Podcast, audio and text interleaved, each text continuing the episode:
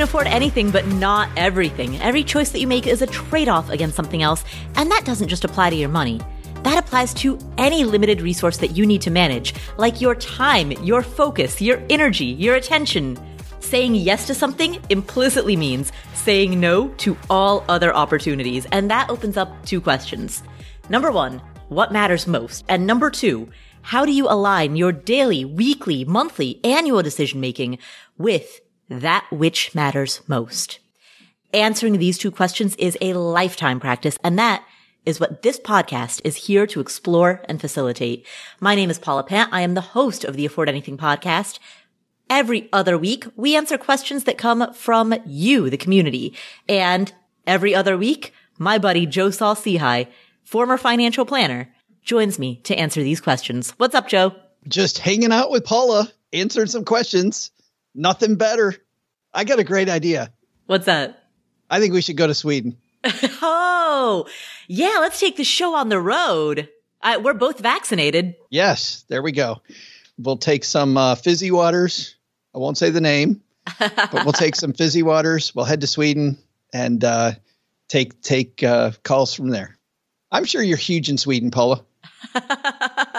Is that like the uh, I'm famous in Japan yeah, line? Yeah, I'm big in Japan. Exactly, yeah. right? Well, hopefully today, though, you're big in Canada because we have two questions from one question from Canada, another one that's headed toward Canada, and then uh, three that are in the U.S. Yes, absolutely. So let's start with one of our U.S. questions first. We're going to start with a question that comes from a caller named Sarah O'Sahara. I love that name. But before we get to her question, one quick announcement. Speaking of taking this show on the road, Afford Anything is most likely going to be hosting its first live event, live in person, in real life event in New York City the weekend of August 2021-22. It's up to you to help us decide whether or not to put this event on.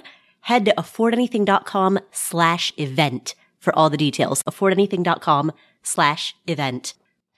With that said, let's hear this question from Sarah O'Sahara. Hi, Paul and Joe, longtime listener, first time caller. You can call me Sarah O'Sahara. My parents recently sold their rentals and business of 24 years. As my siblings and I are in our 30s and 40s and doing okay financially, my parents are looking to their grandchildren and beyond and want to create opportunity for our descendants. They also do not want to create trust fund kids that are entitled and waiting for a check. They currently have six going on eight grandkids, aged 3 to 12. My dad had an idea to create a trust that the descendants could access for school, opening a business, or home down payment. He thought if the withdrawal is a low interest loan, then the trust may last a long time and give the withdrawee some skin in the game. We could put a stipulation for draws to not start for 5 to 15 years. The seed money would be $3,000 with the intention of rolling 1 to 1.5 million or more in over the next 5 years. I have read the books What Would the Rockefellers Do? and the book Entrusted. We will also be working with an attorney. And I am curious your thoughts on this sort of legacy and advice you have for us. I love listening to both your, Paula, and Joe's viewpoints. So thank you for tackling my question.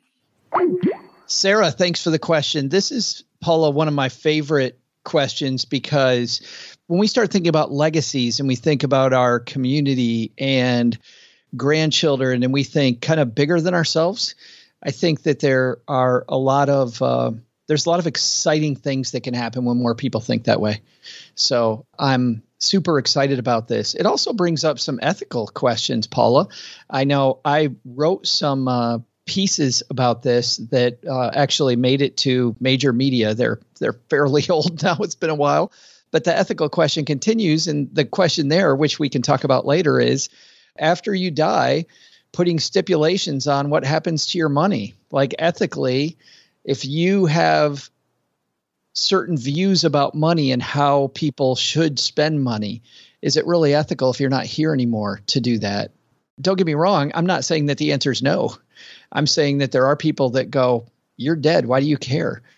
But I also agree with what your dad said that he does not want to have people that in the family that are just quote trust fund kids, meaning I think because I do know some people that have been the recipient of trust funds who are very responsible people with large sums of money, but thinking about the horrible stereotype, Paula, of people that just wastefully spend money because they didn't earn it, somebody else did. Right. That sense of entitlement. Yeah, yeah. But let's start off with this. So so what you're talking about doing is skipping a generation and there is a way to do that called a generation skipping trust where the grandkids are the recipient. Now, there is currently a $5 million estate tax exemption on that number, which means that any amount under 5 million, it sound like sounds like you're going to be less than that, you can do this with. I also love the fact that you're going to work with an attorney to do this. I would not try to do this type of stuff alone. So this is not Sarah already said this. I want to make this clear. Sarah's going on the right path by working with professionals. The other thing, and I'm not sure if Sarah and her dad know this because when she said, Paula, that they want to fund it with $3,000, and I think she knows this because she said it's going to be one to $1.5 million later, mm-hmm. this is not going to be inexpensive. This is expensive to set up, it's expensive to maintain. And for most people, when you think about trust today, a lot of the charitable stuff that you can do, it is far better for the average person that just has very straightforward charitable intentions instead now to do a donor advised fund. Mm-hmm. Yeah, I have a donor advised fund. Way, way easier, almost no cost, very simple. Easy to set up. Easy to do. Mm-hmm. This is not that. This is very complicated, going to have yearly fees to have it continue. So there's also a cost benefit. At $3,000, you're going to pay more than that probably for the lawyer. Mm-hmm. So I'm not that excited about it. 1.5 million dollars? Okay. Maybe. Maybe. And I think Paula, that's when we get to the maybe, maybe range. Is it that amount of money? So I like the idea, Sarah. I would beware of unintended consequences, meaning, what if there's a situation that your dad would approve of that one of the grandchildren would use the money for that's not stipulated? So in other words, somebody gets some great, and I'm and I'm not going to come up with them, but somebody comes up with some brilliant idea, and you know really well that your dad would love it, but the stipulation of the trust makes it so that the money can't be used for that purpose. Which also means there has to be the right contingent trustee of the trust, meaning the person that is going to be in charge of the trust after your dad passes away.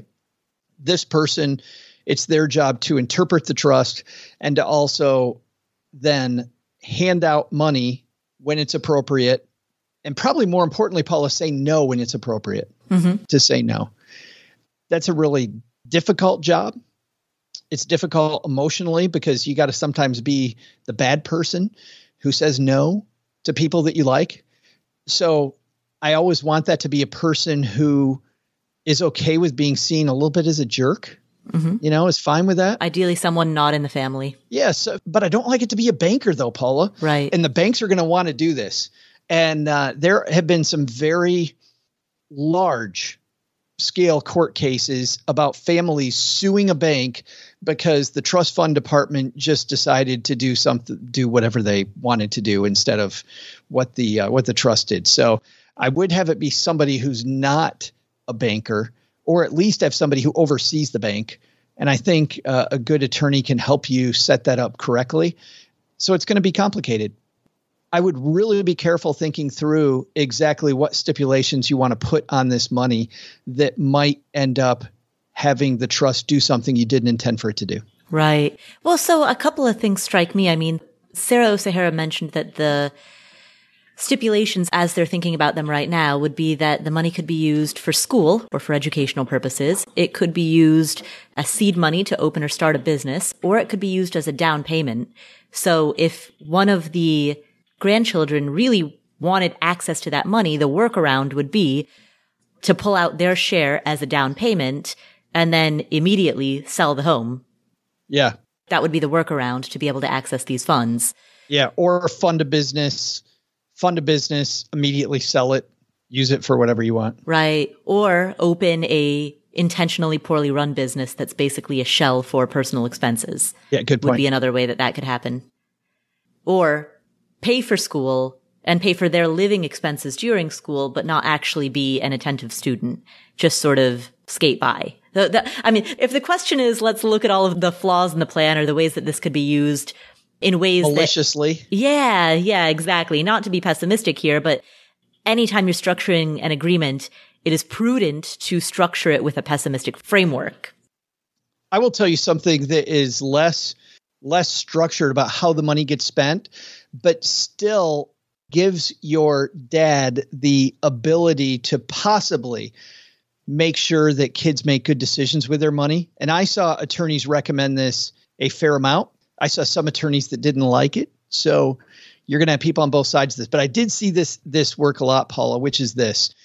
Until a certain age, let's say that age is 25, junior could use the money for those things that are in the trust, right? But at 25, they get a third of the money or a quarter of the money to use however they want. Now, the bad news is at some point, juniors got to grow up and learn about money. The good news is is that by not giving them all the money at 25, they can make some fairly poor decisions and learn from them. And so I was often a big fan of this approach. So a third of it at 25, then maybe a third of it at 30 or 35, and then the other third at 40 or 45. So maybe 10 years between them. And so they didn't get all the money at once. And it made sure that, hey, if I wreck the first third, I'm not going to do that with the second and third. I, I will learn my lesson and figure things out with a piece of the money instead of taking all of it and doing the wrong thing. Other issues that come to mind right now. So, and Joe, I like what you just outlined. Things that come to mind when I hear that. One is, all right, let's say Junior gets married and then Junior gets divorced, does their spouse, if especially if they don't have a prenup, get a claim to some portion of that? That is another reason not to give all the money at one time. Mm. Because now there's a claim on half of a third. Right. Unless the spouse tries to make a claim on future proceeds or something like that. Yeah, and you're never going to stop that, right? I, I mean, the thing that it's funny, a question my clients always used to ask attorneys in meetings was, "Hey, uh, can we make it so people can't sue for this or for this or for this? And the attorney would always answer, people can sue for anything. It might not work and we might have to spend some money defending it, but people can sue for the for whatever they want. So we're never going to be able to stop that. What we can do is make sure that we protect at least a portion of the money from this. Right. A stipulation that the child if married must have a prenup seems like a a useful stipulation to have. Yes. Yeah. The other thing that strikes me is that we're talking about 1.5 million divided by eight grandkids. So we're talking about what averages out to 187,000 per grandkid, which is substantial money for sure, but it's not a life altering amount. And what I mean by that is the famous Warren Buffett quote that he wants his kids to have enough money that they could do anything, but not so much that they could do nothing. $187,000 is exactly that. It is enough that they could do anything. It's enough that they could pay for school without student loans. It's enough that they could start a business with some substantial capital right from the outset. It's enough that they could make a down payment on a house or in the Midwest, buy a house in cash, right? It's, it's enough that they could do anything, but it is not so much that they could retire on it. Yeah. It's not fire money. Exactly. So even the amount that we're talking about, I think, Sarah O'Sahara, I think there is some built in, I don't know if protection is the right word, but the fact that this money is being spread across such a large number of grandkids is inherently a structure that makes it less likely that any one or two or three or four grandchildren will develop an out of control sense of entitlement or will go too far off the rails. We're not talking about 1.5 million being handed to just one person or two people. That would be a very different story. I do like the idea of making the withdrawal a low interest loan. I am not an attorney, so I do not know what, if anything, the legal ramifications of that are. But at least philosophically, I do like the idea of, Sarah, as you said, of giving the borrower some skin in the game, making sure that the grandkids have access to funds when they need it, but that they don't feel like it's free money for the taking. But then here's the question beyond that. If that's the case and they have to pay back the trust, what's the ultimate use of that money? Like, where does that, how does this trust end? Yeah, that's what I'm wondering as well. Is the idea that the trust would exist in perpetuity? Or is the idea that the trust gets slowly spent down over time? Because she mentioned making the trust last longer. And the implication of that statement is that if you're trying to make something last longer, then you're implying that it will be finite. You're pushing out the end date, but that there is an end date. So that part, I don't totally know from the way that she phrased that question. Yeah. The frustrating thing to me as I think about this, you know, people will complain about the difference between a 0.35 and a 0.38 fee. Mm. And I've said billion times on the show that that doesn't bother me. Right. The fees on continuing this trust really bother me for that mm. amount of money. I just think that it will not last into perpetuity. What'll happen is it will get eaten up by fees. Mm. It will it will get it is not inexpensive to have this administered and every year you're going to pay these fees to keep it going and I think a lot of professionals make a lot of money here and I think that the people that you really want to have have the money end up getting less frankly this way. I don't like anybody failing with money, but if somebody's going to fail with money, I would rather that it was somebody that I wanted to have the money failed with it instead of having some banker that's administering the trust that fails with it. I don't want that to happen. So, Sarah, those are some thoughts on the situation that you've presented. But I think your next steps are on point. Work with an attorney who specializes in this arena and continue reading books about it as well. The fact that you've already read two is absolutely fantastic.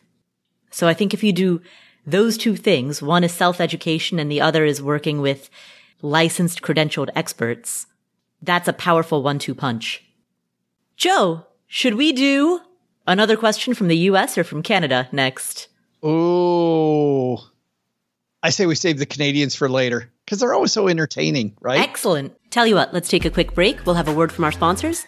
When we come back, our next question will come from Renee. Home is where you go to relax, to recover from the day, to get ready for the next day. And you want it to feel nice, but you don't want to spend a lot of money. You need something that's in budget, something affordable, but also something that fits your style and taste. Wayfair has you covered. They have everything from appliances to furniture to art to rugs for your living room, your bedroom, your deck or patio.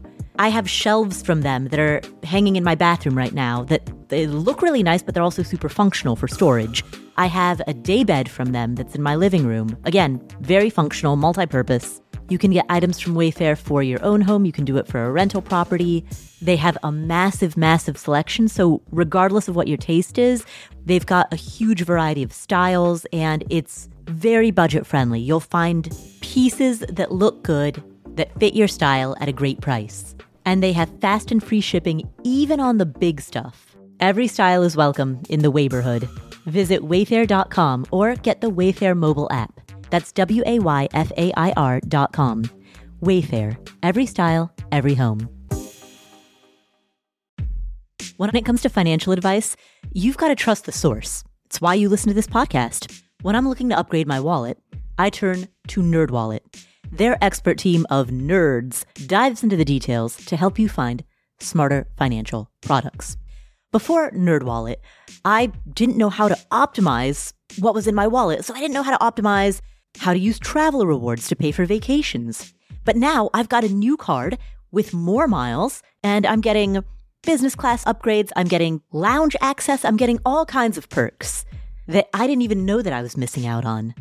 What could future you do with more travel rewards? A hotel upgrade, lounge access, wherever you go next. Make it happen with a smarter travel credit card. Don't wait to make smart financial decisions.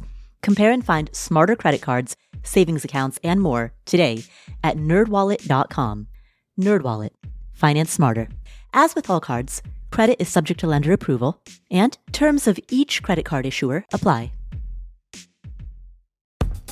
We're driven by the search for better, but when it comes to hiring, the best way to search for a candidate isn't to search, it's to match. And you can do that with Indeed. Indeed is a matching and hiring platform that has over 350 million global monthly visitors. It allows you to schedule, screen, and message so that you can connect with candidates faster. And beyond just hiring faster, 93% of employers agree that Indeed delivers the highest quality matches compared to other job sites. They leverage over 140 million qualifications and preferences every day, which means Indeed's matching engine is constantly learning from your preferences. Whenever I hire somebody inside of Afford Anything, I'm doing so because we are already overloaded with work. We have way too much on our plates, and so we need to hire so that somebody can start taking some of that stuff off of our plates. But hiring itself is added workload on top of already busy workload. So it's great to have a platform like Indeed that helps you hire faster and find higher quality matches.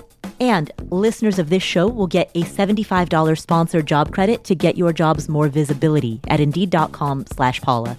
Just go to Indeed.com slash Paula right now and support our show by saying you heard about Indeed on this podcast. Indeed.com slash Paula. Terms and conditions apply. Need to hire? You need Indeed.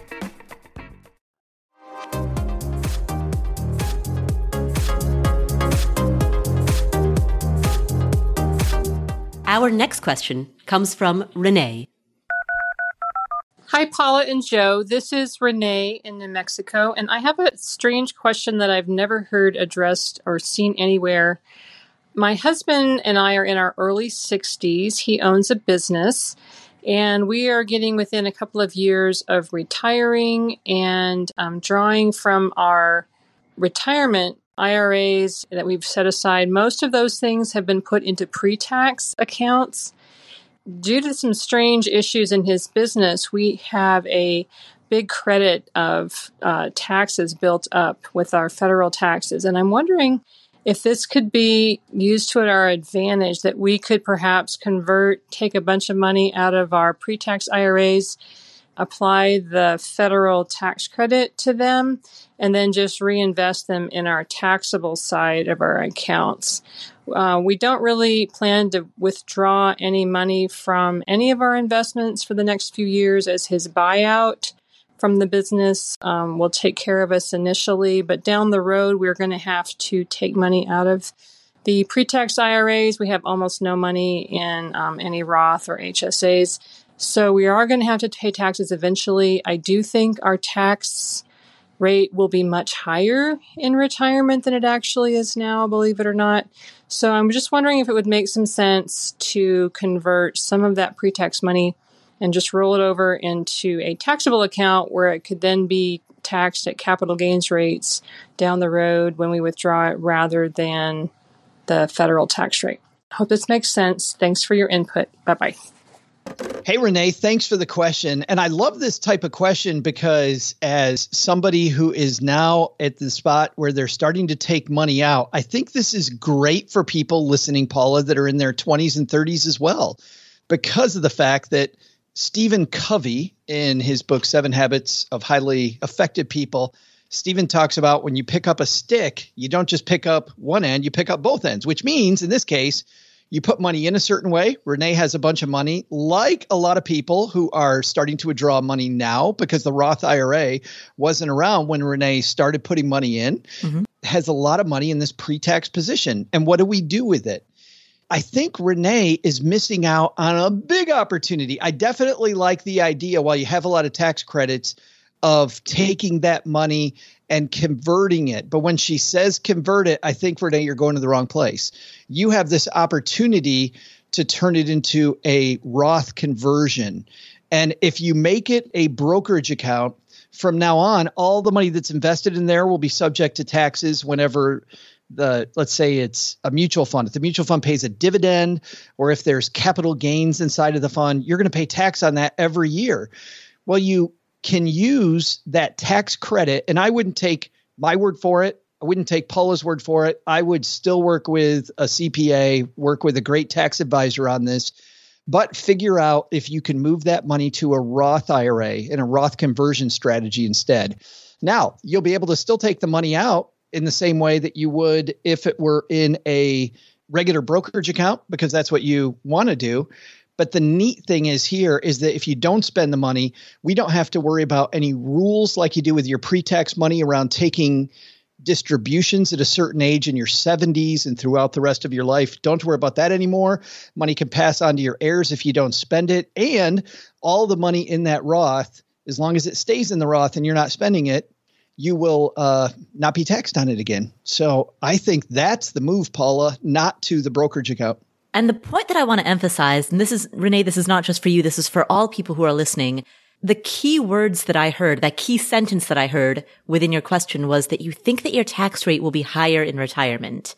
And there are many, many reasons why investing in a Roth account is a fantastic idea for a, a more thorough discussion of it listen to our podcast episode with Ed Slott. We will link to that episode in the show notes and you can subscribe to the show notes for free at affordanything.com slash show notes.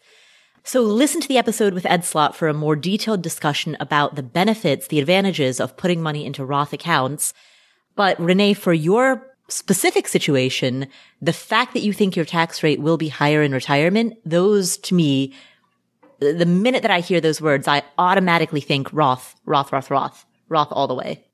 And Joe, to your point, it's telling just how new the Roth IRA is. You know, the, the fact that as, as you said, that type of account was not available to Renee when she was 22. Yeah. Right. But everyone who's listening right now who is 22 or in their 20s or in their 30s, millennials and Gen Z have the advantage of having access to this type of account at a very early age. And that's powerful. When you think of the opportunity to have 40 years or 50 years of compounding growth that is all tax exempt. I mean, it's, it's the most magical type of account there is. Yeah, super powerful. Very powerful. And the cool thing is, is because of this uh, tax situation that Renee's in, she's going to get a chance to use it in a way that she wouldn't have gotten to use it in her 20s. And Paula, that also nullifies, that also means that she doesn't have to worry about capital gains tax versus ordinary income tax or taxes if it's a dividend. Doesn't have to worry about any of that if it goes to a Roth IRA. Absolutely. And to be clear here, that doesn't mean, Renee, that there's not going to be any tax. For people that have never done a Roth conversion, whether Renee moves this money to a Roth IRA or to a regular brokerage account, she is going to have to pay the tax one time. So there will be a tax consequence, which is why you want to work with a great tax person, a CPA who knows what they're doing in this scenario. But after that, when I say she doesn't have to worry about capital gains taxes, like in her question, after that point, she pays this one time tax in a Roth IRA, she'll never have to worry about it. Thank you, Renee, for asking that question. Enjoy your upcoming retirement. You know what else is a powerful one two punch? What's that? USA and Canada. Ooh. Let's go Canadian. All right. Well, then our next question comes from one of our Canadian callers. We've got two this time. Let's see. One is anonymous and the other is Russell. Do we go with Russell or do we go with anonymous? What do you think, Joe? I think Russell has a great idea for us that we're going to save till the end. Anonymous has a great question that's different than the two we've had. So let's go with Anonymous. Ooh, and every anonymous caller gets a nickname. Joe, what show are you watching right now? Or what movie have you recently seen? I just finished watching a Disney show oh. called Big Shot. And for anybody that has uh, family in the Disney Plus channel, it was really fun. It stars John Stamos. Oh. How about that? Whoa, blast from the past. And they dress him up to look a lot like Rick Pitino, who is a coach that had some problems when he was at Louisville. And in the show, John Stamos' character had uh, some problems, and now he's he's gone from being a great college basketball coach to coaching at an all girls college prep school. And hmm. uh, he's used to doing men's basketball and getting his way, and now he's not going to get his way anymore, and it's pretty fun. By the way, uh, David E. Kelley is the producer here, and he produced some big hits like The Practice and Boston Legal, some big 90s and early 2000 shows, among many, many others. But I love Yvette Nicole Brown, who's in this show. She was on Community as well. She is hilarious. Whenever I see her, she's this great character. So why don't we call her Yvette? Perfect. Well, then our next question comes from Yvette. Hi, Paula. This is Anonymous from Vancouver, Canada, and I have a question for you on how to best optimize my husband and I's housing situation. First off, I'll give you some info about us. So, our household income is two hundred fifty thousand a year. We currently own our condo where we live and have fully paid off the mortgage. We bought it in 2014 for around 510,000 and the Vancouver real estate market is pretty crazy so the current value is more than 900,000. In May 2019, we bought a pre-sale townhome in North Vancouver for 1.3 million and put 10% down at that time. The townhouse is near completion. We're about four months out now, and we have another 10% saved up in cash ready to go towards a down payment when we take possession. We've been pre approved for a mortgage for the remaining 80%. Uh, when we move into the townhome in around four months' time, we're planning to keep our condo and rent it out for approximately 3000 a month. When we take off strata fees and maintenance, rainy day fund, etc., we're thinking it will bring in around 2400 a month. All right, so now for my question.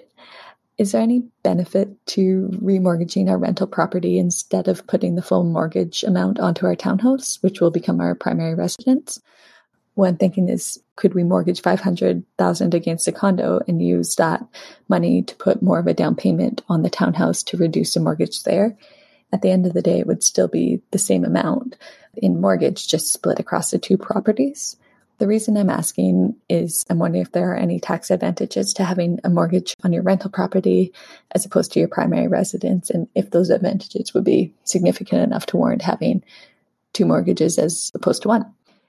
Thank you for taking my question. I love the show and I look forward to hearing it on the air. Thanks again. Yvette, thank you so much for asking that question and congratulations on the situation that you're currently in.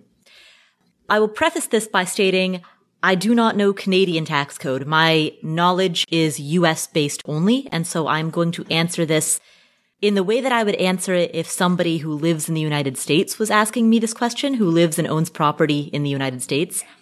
The advantage to having a mortgage on a rental property is that you can deduct the interest portion of those mortgage payments from your rental property income. And so having a mortgage on a rental property means that you reduce your income, thereby reducing your taxes. Reducing your income also has additional consequences related to, for example, in the United States, it would be related to things like health insurance. You know, if you are under a specific income threshold, for example, you may qualify for health insurance subsidies. If you're over that income threshold, you would not if you're buying uh, your own health insurance through the individual insurance marketplace. And so in the US, that income reduction has not only tax benefits, but also could have, depending on your personal situation, other ancillary tax benefits as well. Now, mortgage interest on a personal residence, again in the United States, is still deductible, but there were some changes made to the laws in the Tax Cuts and Jobs Act. One is that the standard deduction is higher, which means fewer people are going to itemize deductions. The second is that there are limitations on the amount of mortgage interest that can be deducted from a personal residence.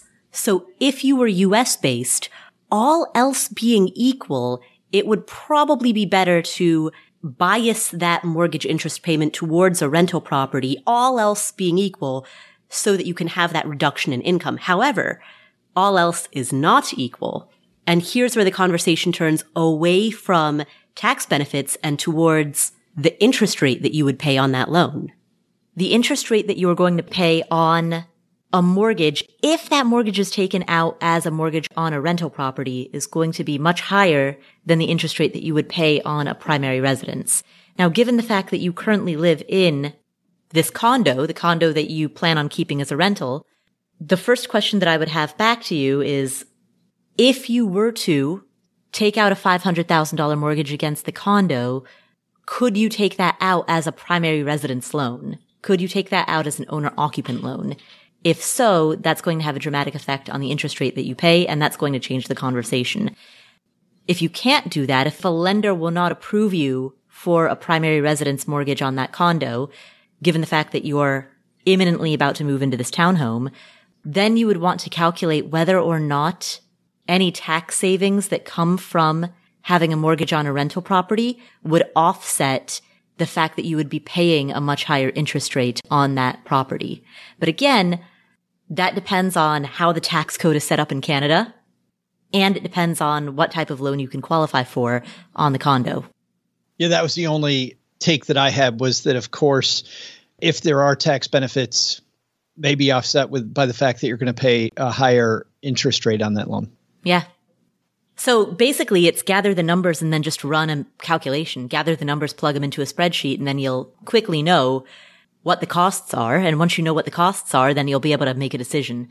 But without knowing what interest rate you would pay on both the condo and the townhome, you know, without knowing what variation in interest rate we're talking about, I mean, that's, that's a piece of data that you would need in order to be able to run those numbers. And similarly, the specifics about the mortgage interest deductibility on a personal residence. Yeah, the, the tax treatment of that. I mean, even here in the United States, that has shifted pretty significantly in the last few years compared to how it used to be. So have there been any legal changes in Canada? I don't know. I'm, I'm not a Canadian tax person. You just play one on a podcast. I play an American on a podcast. American on American. Exactly. I am an American. Yeah. and that's the thing when you're asking questions about lending, financing, banking, taxes. I mean, these are very nation specific, right? What's true in the United States is not going to be true in Canada and what's true in Canada is not going to be true in the UK. And so everything that we talk about on this show is made by and intended for a US audience, to be completely frank. And I hope that our international listeners, including Canadians, learn high level concepts that can be applied worldwide. But anything that we say related to taxes or banking or lending or laws, I mean, anything we say is said from a United States perspective. The thing I like about Canadian banking, though, is that they use that play money that doesn't look anything like real money. The loonie. I love the loonie. And Borden's stacking Borden's. You're looking at me like you don't know. Borden's a hundred dollar bill. Oh yeah, see, I I did not know that. He was the prime minister during World War One, and he's on the Canadian hundred dollar bill. Wow, you have some incredible Canadian money trivia knowledge when your podcast name is Stacking Benjamins, you better know the other hundred dollar things Ooh. for your international international I, people. I wonder who's on the one hundred rupee in Nepal. So Yvette, your homework assignment is to number one, talk to a lender, find out what type of loan you can get for that condo. Number two, find out what the interest rate implication of that loan is. You know, what type of interest rate could you get for that condo? How does that compare to the interest rate that you get on the townhome? plug those into a mortgage calculator, find out what that amounts to in terms of the cost difference. And then number three, talk to a Canadian tax professional, find out what the tax treatment is when it comes to mortgage interest on a personal residence versus a rental property in Canada and find out what your projected savings would be. And then number four, plug it all into a spreadsheet. So that's your homework. Thank you so much, Yvette, for asking that question. We'll come back to this episode after this word from our sponsors.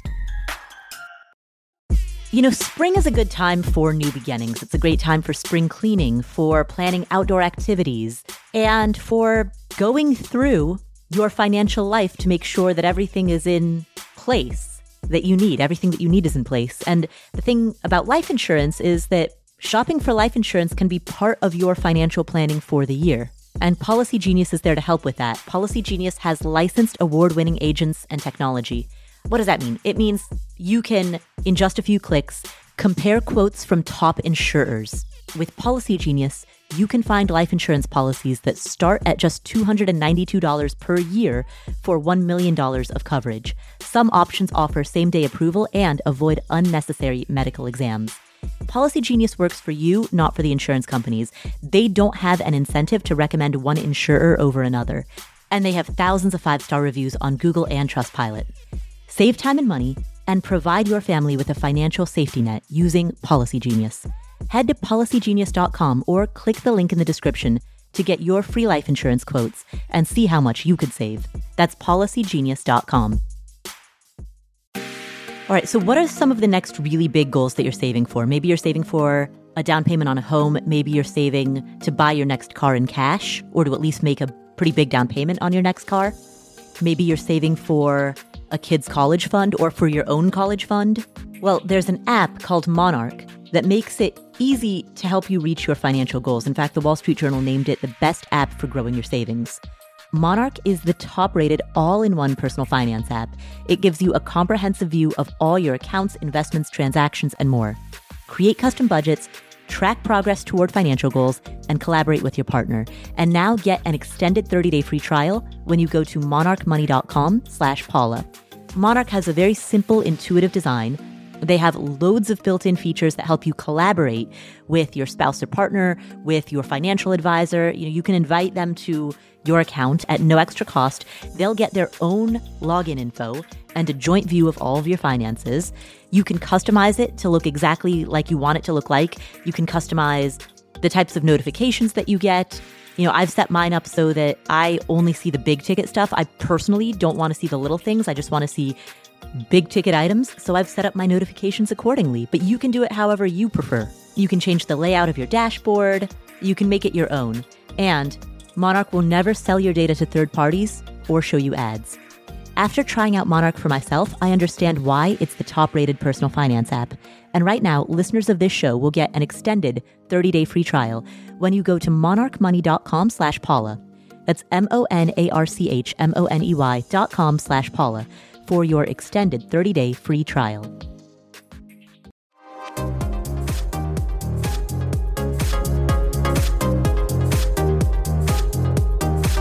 Joe, we've got one more representative of the US and one more representative of Canada. Which question should we take next? I think we go with US. I think we're going to save the big Canadian thing. Russell has a great idea for us, and I think it's going to be a showstopper. So let's put that as the encore at the end. Well, in that case, our next question comes from Luis. Hi, Paula. First, let me say thank you for the thoughtful and generous advice. I've been listening to you for several years, and you've honestly changed the course of my financial life. My question is about solo 401ks for people who also have employment at a traditional 9 to 5. My wife works for the federal government and she is dollar cost averaging each paycheck to max out her TSP account her employer matches her contributions up to 5% of her salary, which comes out to be about $6,500 this year. She is going to begin moonlighting in her field, and we are fairly certain that she will bring in $3,000 per month on a 1099 contract basis. Therefore, we are thinking that she should create an LLC and open a solo 401k for at least a portion of the moonlighting funds. My question is Do the contributions from her day job employer count against the employer contributions she can make from the moonlighting. Also, we have read that she should choose to be taxed as an S Corp to maximize the solo 401k contribution ability, but I'm not sure I understand why. As a note on strategy, we intend for, to, her TSP account, her solo 401k, my 401k, and our respective IRAs to all be retirement funds that we will tap once we reach 59 years old. We do not intend to use the money in these accounts for early retirement. Thank you for any advice.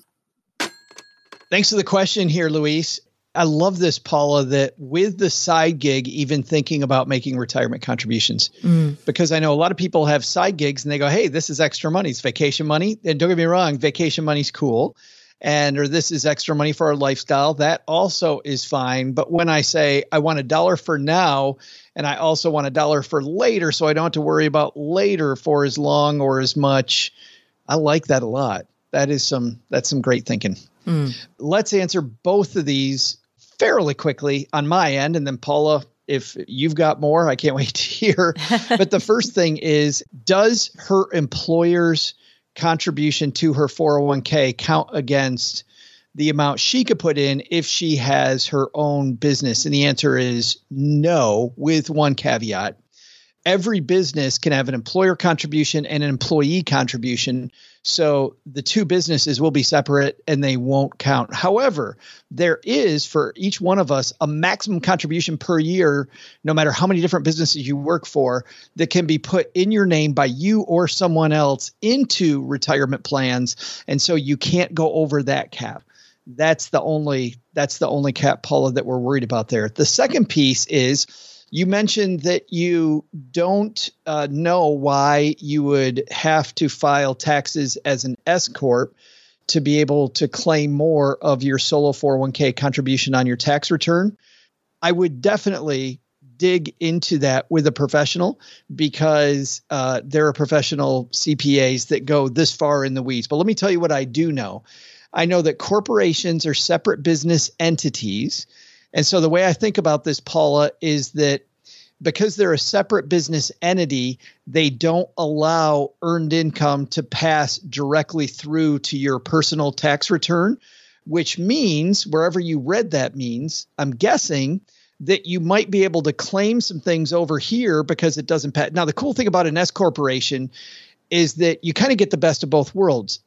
An S corp does pass through but you also have other tax obligations as a corporate entity. So I think the reason they're telling you that they should do this as an S corporation is because it's a separate tax return. There's going to be some other stuff that you can do over there. You can get a little more creative that way because you've got that separate return. By the way, when you have a separate company that means a separate tax return. It means more time dealing with munitions instead of out there making money. And so I look at the cost benefit, and it depends on how much money this side hustle is going to have, right? If it's a few thousand dollars a year, I'd say forget about it. Please don't file another tax return for five thousand dollars. Right. Well, he he said about three thousand a month. Yeah, yeah, and even then, I'm yeah. like, uh, yeah, I don't know if it's worth all the wrangling you're going to do to yep. get a few nickels. Exactly. So yeah, my C- so afford anything is an LLC that is taxed as an S corporation. And so, Joe, to your point, it is still pass through income, meaning that even though we are taxed as an S corporation, that money flows through to my personal tax return, meaning the taxes that afford anything owes show up as the taxes that I personally owe. So yes, S corp income is still pass through income, but it still is a separate tax return. Correct, correct. And it's for exactly that reason that my CPA advised me not to bother electing for S corp tax treatment until we were making at least 100 to 150,000 a year. That was what my CPA told me. Of course, your, your CPA may vary, but uh, that was the advice that I got. And so when Afford Anything was very young, you know, we did not elect for S Corp tax treatment for a while. We had to grow into the point where eventually we needed it. It sounds as though if you expect this business to make around 36,000, 40,000 a year, again, consult your CPA, but based on what mine told me, that's not really enough money to justify the additional workload and hassle that comes from electing for S Corp tax treatment. All that said, I love the idea of making some of that money retirement money. I think that's some forward thinking, Louise. Right. Absolutely. And Luis, I also want to recommend two excellent resources, and we will link to both of these in the show notes. And everyone who's listening, you can subscribe to the show notes for free at affordanything.com slash show notes. But these two resources, one is that Vanguard's website has an excellent, excellent page that op- it really a portal that opens up to lots of other pages on opening small business retirement plans.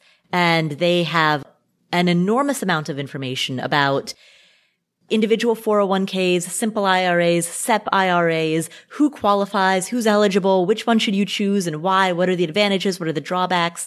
They've got very, very robust information. We will put a link in the show notes to that main page, the main, main menu of options page from Vanguard's small business retirement plans space on their website. The other thing that I will also link to in the show notes is a book called LLC versus S Corp versus C Corp, written by a CPA, right? that was a page turner. exactly. I got to tell you, I cried. it's a, you know, it was better than Harry Potter. What can I say? Uh, and it's written by a CPA by the name of Mike Piper. Uh, Mike also has a blog and a platform called Oblivious Investor. He is absolutely fantastic at taking very complicated information and expressing it in a way that is digestible and easy to understand. We will link to that book in the show notes as well. Bright man. Yeah. Mike is absolutely excellent. So, Luis, I would recommend that you check out those two resources. And as Joe said, also chat with the CPA. Are you ready? Oh, yes, that's right. Russell from Canada. How, how did I? Look, i am so caught up in thinking about Luis's question that I forgot what we had saved for last. Yes. And Luis, not that that wasn't a great question. That was fantastic. But Russell doesn't just have a question he's got a question and maybe the solution to all of our marketing problems. Oh, wow. Well, I can't wait to hear it. Our final question slash comment comes from Russell. Hi, Paula. Hi, Joe. First of all, I want to say I really love what you guys do, but I do think you guys are missing a big opportunity. You guys should start a new show called Stack Anything. Or affording Benjamins. That's oddly not the reason why I actually called. So, my partner and I are uh, long term planning to immigrate to Canada. Myself, I'm going to be a contractor in the next year. My partner is going to be a nurse in the next two years. My question is as far as it comes to investments for immigrating to Canada, I have a nice, modest portfolio that I keep adding to. That's just, it's a Acorns fund. I got it four years ago. I diligently put money into it every day and it's grown and it's great. And this is extra money for me. I have a healthy three to six months savings. I live well below my means. Between us, we won't have any debt and we'll most likely have $100,000 in liquid assets uh, between the two of us, uh, if not more. And I wanted to know how's the best way to have that invested? Should you have it invested in the country that you want to move into? Uh, am I going to be forced to move stuff over? Or do they not really care? Any insight you could give me is great. Thanks.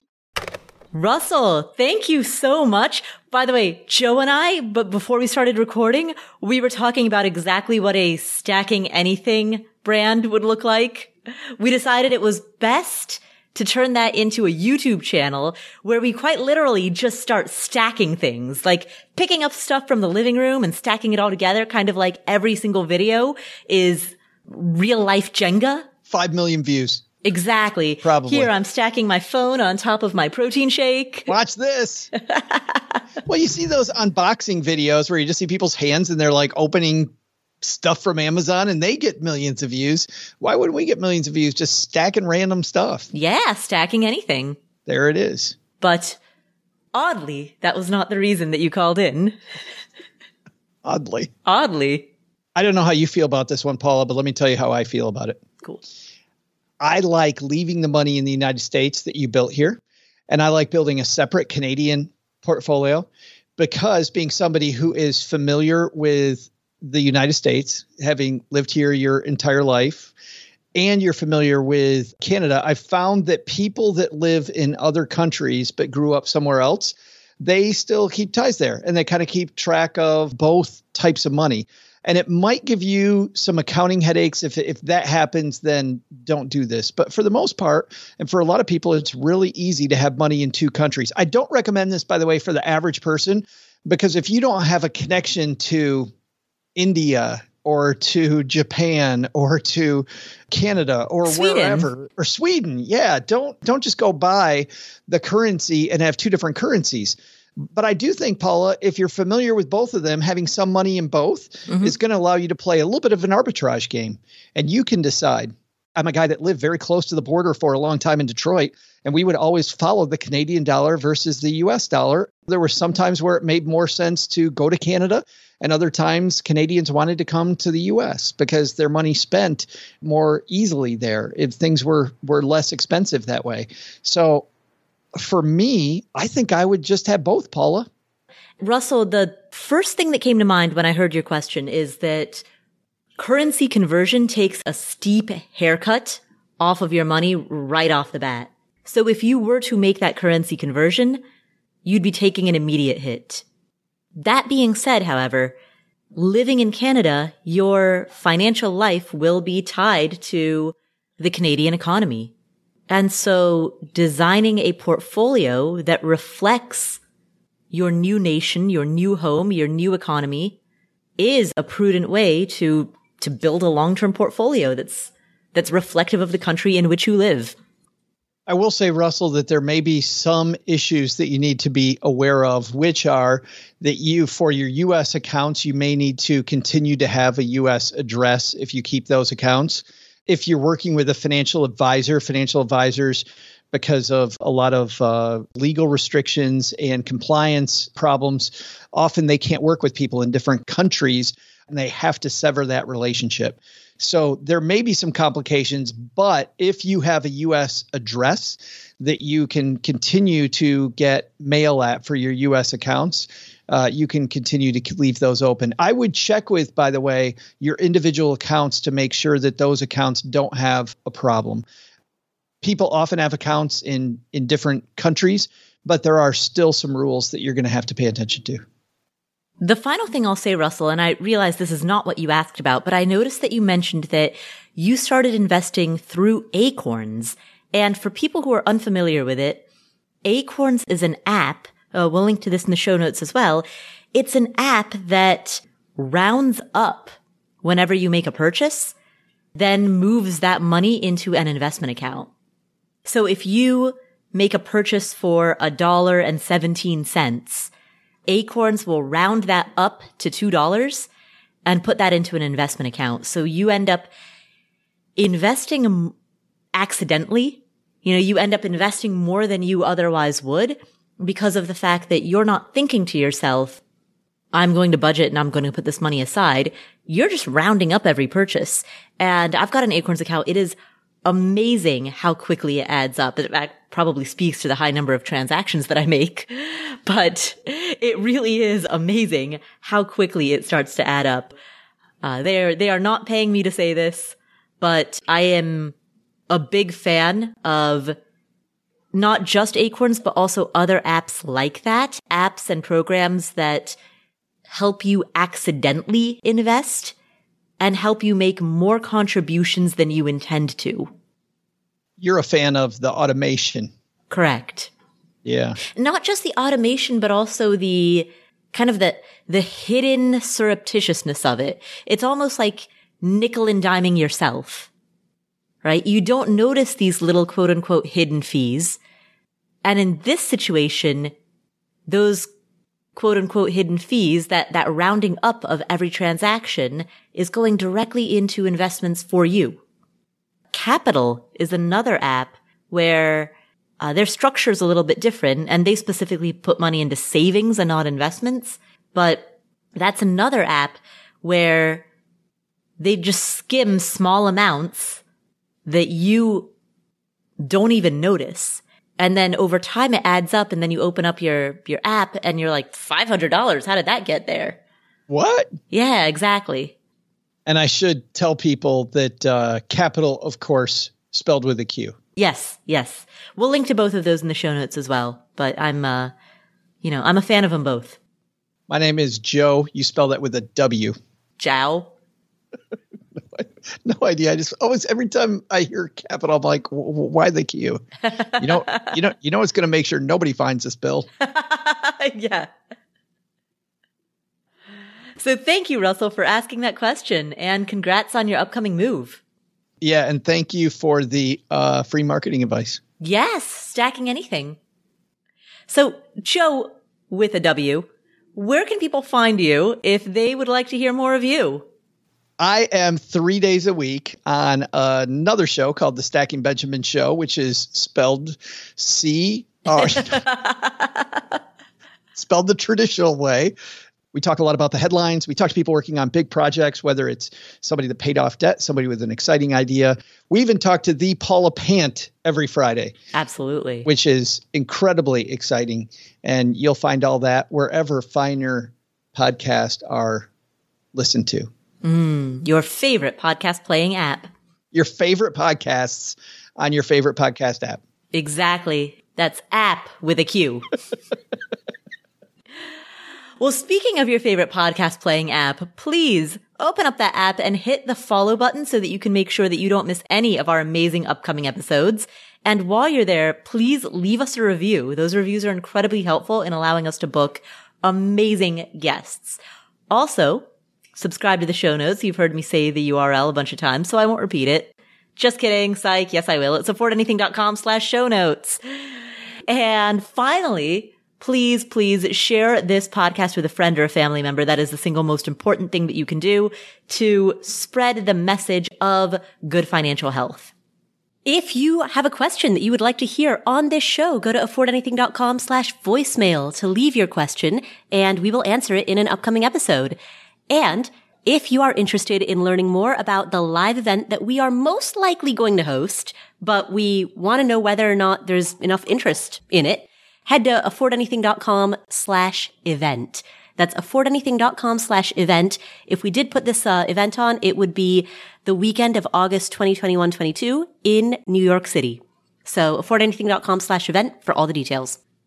Thank you so much for tuning in. My name is Paula Pant. You can find me at Instagram at Paula Pant, P-A-U-L-A-P-A-N-T. This is the Afford Anything podcast, and I will catch you in the next episode.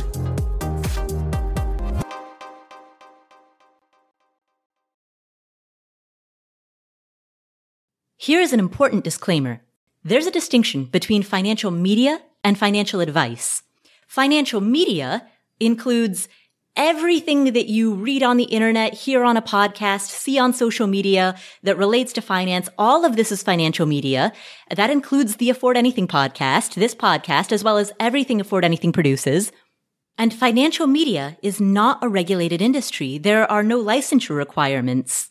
There are no mandatory credentials. There's no oversight board or review board. The financial media, including this show, is fundamentally part of the media.